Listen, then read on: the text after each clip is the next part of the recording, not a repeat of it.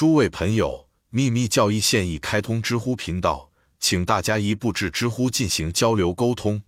但是对于感知者来说，任何层面的体验都是一种现实，他的意识就在那个层面上。尽管从纯粹形而上学的观点来看，所说的经验可能被认为没有客观的现实，但这不是反对形而上学，而是反对秘传教导必须辩驳的物理学家和唯物主义者，因为这些生命力、光、声、电，甚至是客观上的磁性牵引力，都并非客观存在，被称为只是以运动模式、物质的感觉和情感而存在。通常，无论是秘学家，还是神智学家都不会像某些人误解的那样，只是因为观点与神智论对立，因而拒绝现代科学家的观点和理论。我们社会的第一条规则就是把凯撒的东西呈送给凯撒。因此，神智学家是最先认识到科学的内在价值的人。但是，当他的高级神知决定将意识定为来自大脑灰质的分泌，以及自然界的其他一切都变成了一种运动模式时，我们从科学的角度，甚至多过从神秘知识的神秘层面的观点，坚决反对这种非哲学的、自相矛盾的、纯粹荒谬的学说。因为被嘲笑的卡巴主义者的星光，对于那些能从中看到的人来说，确实有着奇异的秘密，而奥秘就隐藏在他不停的扰动波中。尽管唯物主义者和嘲笑者的全身都在那里，见角柱、角柱。卡巴主义者的星光、精神之光被非常不正确的翻译成以太 （ether），后者被科学假设的以太 （ether） 相混淆，并且两者都被一些神学家称为阿卡萨 （axa） 的同义词，这是个大错误。《理性的驳斥》一书的作者写道：“axa 的一个特点将有助于说明用以太 （ether） 代表它是多么的不恰当，从而无意间帮助了神秘学。在维度上，它是无限的。”它不是由部分组成的，颜色、味道、气味和有形性与它无关。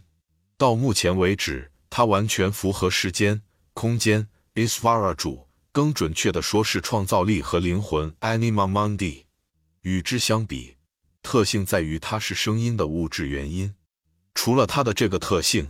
人们可能会认为它是一个真空的。第一百二十页，毫无疑问，这是一种真空。尤其是对理性主义者而言，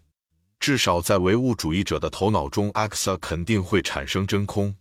不过，虽然 Axa 不是科学的那种以太，甚至不是神秘主义者的以太，神秘主义者把后者定义为只是 Axa 的原则之一，连同它最主要的特性一起，它无疑只是一种肉体和精神，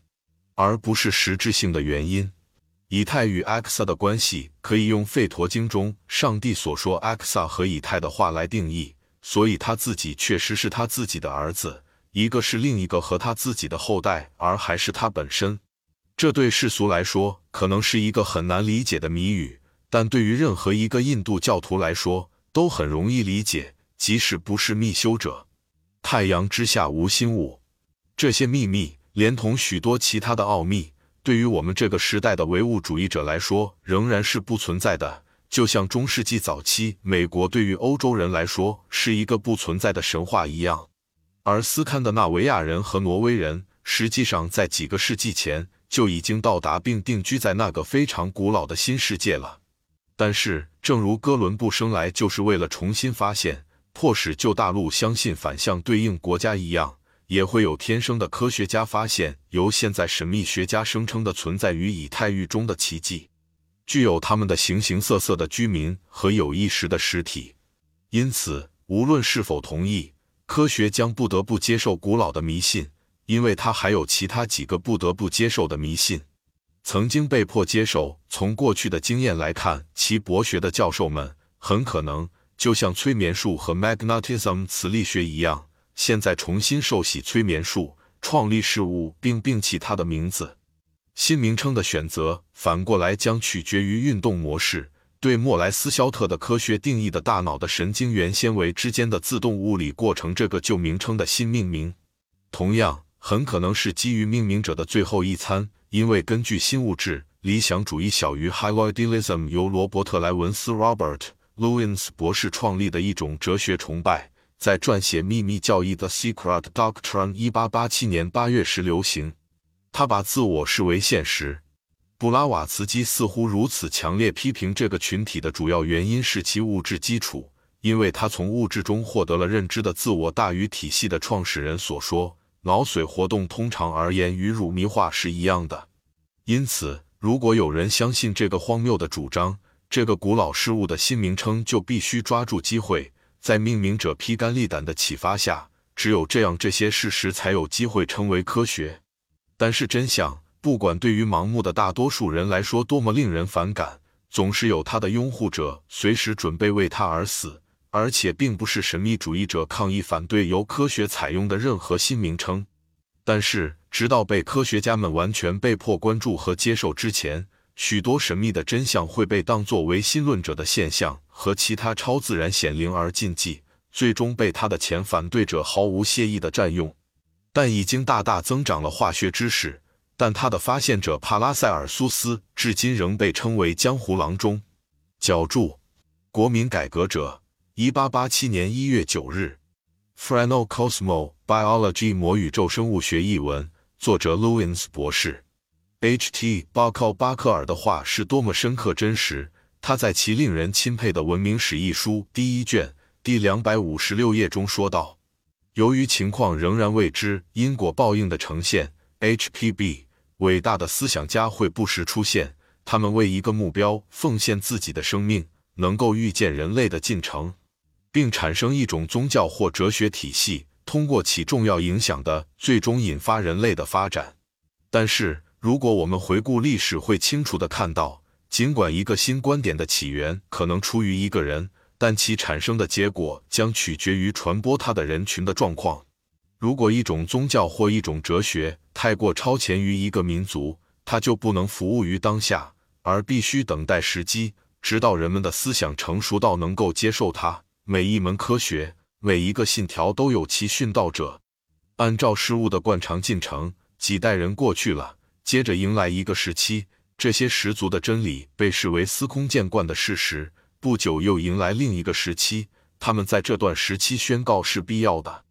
并且那时即使是最迟钝的智力也惊讶于这些真理怎么会被否定。当代人的思想还没有完全成熟，几乎不可能接受隐秘真相。这将是对第六根种族的先进思想家全面无条件的接受密教哲学的历史的回顾。与此同时，我们第五个种族的后代将继续被偏见和成见带偏，神秘学科将受到来自各个角落的尖刻讥讽。为了更大的荣耀，每个人都试图以唯物主义及其所谓的科学的名义嘲笑和碾压他们。然而，无论如何，附录完成了本书，在对即将到来的几个科学上的意义的预期回答中，展示出被告和原告的真正的相互立场。神学家和神秘学家观点受到舆论审判，舆论仍然高举归纳法科学的旗帜，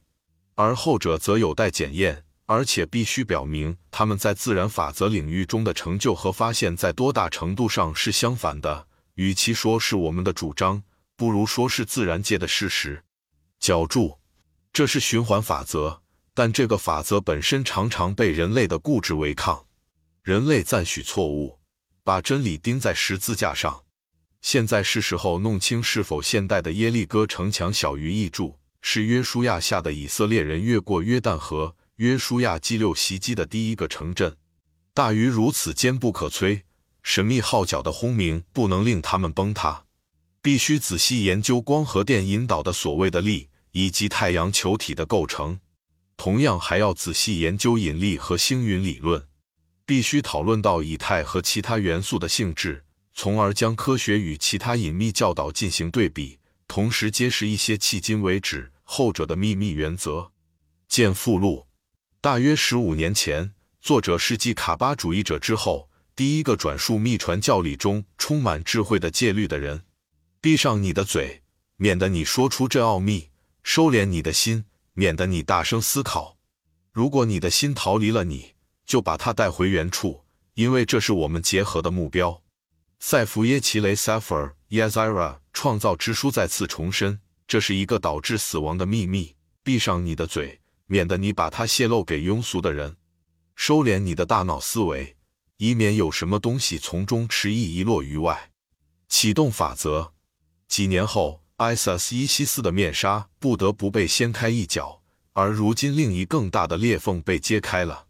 但是，由来已久的错误，就像现在日益明显且不言自明，按争论的顺序排列着，就像他们当初那样，